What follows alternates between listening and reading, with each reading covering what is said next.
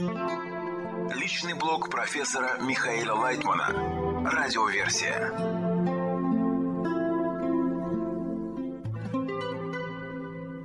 Материалы персонального блога Михаила Лайтмана от 4 ноября 2023 года.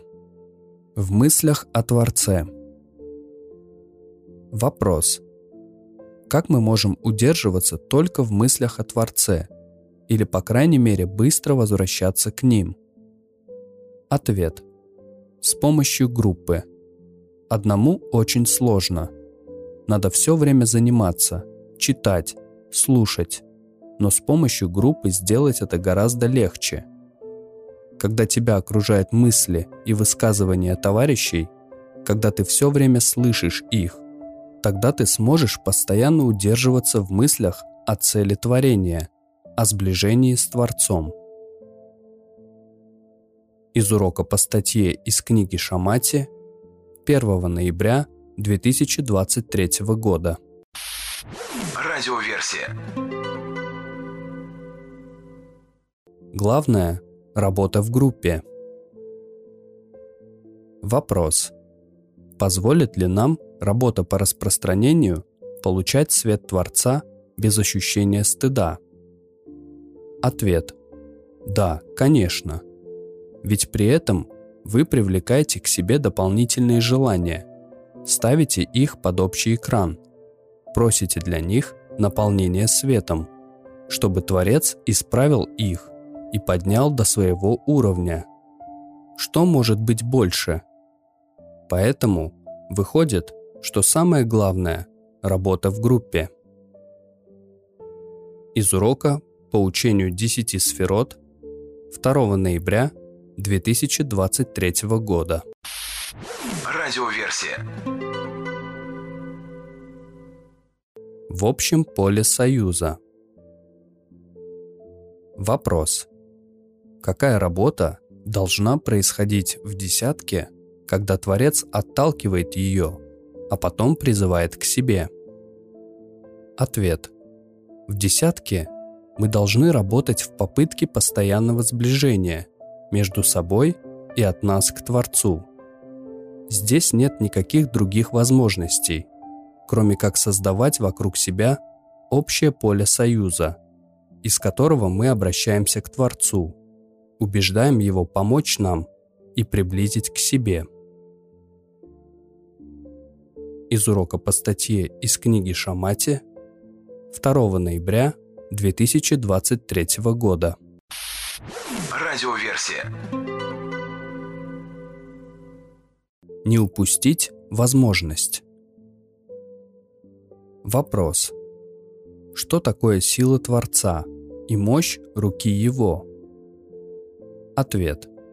Это то, что Творец должен делать, чтобы вытащить нас из эгоизма и поднять немного ближе к себе – Такова работа Творца. А мы должны все время находиться в направлении друг к другу и к Творцу, так, чтобы не упускать ни малейшей возможности обращаться к Нему за помощью. Если мы не обращаемся к Творцу, то теряем связь с Ним. Он постоянно пробуждает нас, но если мы не откликаемся, то связь пропадает. Это продолжается до тех пор, пока не представится следующий случай, когда Творец сможет снова обратиться к нам и пробудить к связи с Ним. Из урока по статье из книги Шамати 2 ноября 2023 года. Радиоверсия. Настраивать сердце на волну Творца. Вопрос. В статье 241 Шамати Баль-Сулам пишет «Призывайте его, когда он близок». По каким признакам можно понять, что Творец близок к нам? Ответ. Когда мы думаем о Творце, хотим приблизиться к Нему, когда у нас есть какое-то отношение к Нему. Это значит, что мы близки к Нему – в это время надо обязательно обращаться к нему, поднимать к нему свои просьбы. Вопрос. В статье еще говорится, что если человек не воспользовался возможностью, то снова остается, как и раньше. Что значит не воспользоваться возможностью? Ответ. Если тебе дали возможность просить Творца, приближаться к Нему, а ты этого не сделал, это значит, что ты не использовал возможность.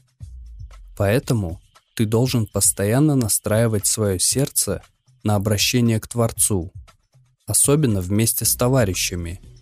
И тогда у вас обязательно появится возможность связаться с Ним, и от Него придет ответ на вашу просьбу. Надо все время пытаться ощущать, как будто вы в сердце настраиваетесь на эту волну, и тогда ваша просьба не будет направлена куда-то в пустоту. Из урока по статье из книги Шамати 2 ноября 2023 года. Радиоверсия. Если мы воюем друг с другом. Вопрос. Когда мы объединены, Творец находится в связи между нами. А как мы можем просить Его, чтобы Он услышал нас в момент, когда мы воюем друг с другом? Ответ. Мы неоднократно говорили, что все зависит только от нашего объединения, прежде всего между евреями, чтобы они стали как один человек с одним сердцем. Тогда мы захотим приблизить к этому всех людей в мире, и через это сближение избежим всех бед, которые возникают сейчас и продолжают приближаться ко всему человечеству. Из урока по статье из книги Шамати 2 ноября 2023 года. Радиоверсия. Проявление разбиения в нашем мире. Вопрос. Как разбиение единой системы Адам решен проявляется сегодня в нашем мире? Ответ. Оно проявляется в том, что вся природа эгоистична, построена на так называемых материалистических законах, и мы живем в ней по тем же законам. Но постепенно раскрывается наука Каббала, объясняющая, что есть совершенно иная природа, которую в нашем мире мы не наблюдаем, альтруистическая, основанная на свойствах отдачи, доброй взаимности.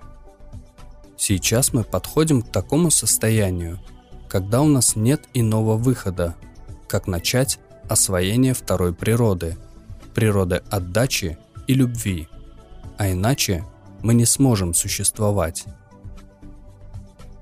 Из телевизионной программы «Введение в науку Каббала» 10 октября 2023 года. Личный блог профессора Михаила Лайтмана. Радиоверсия.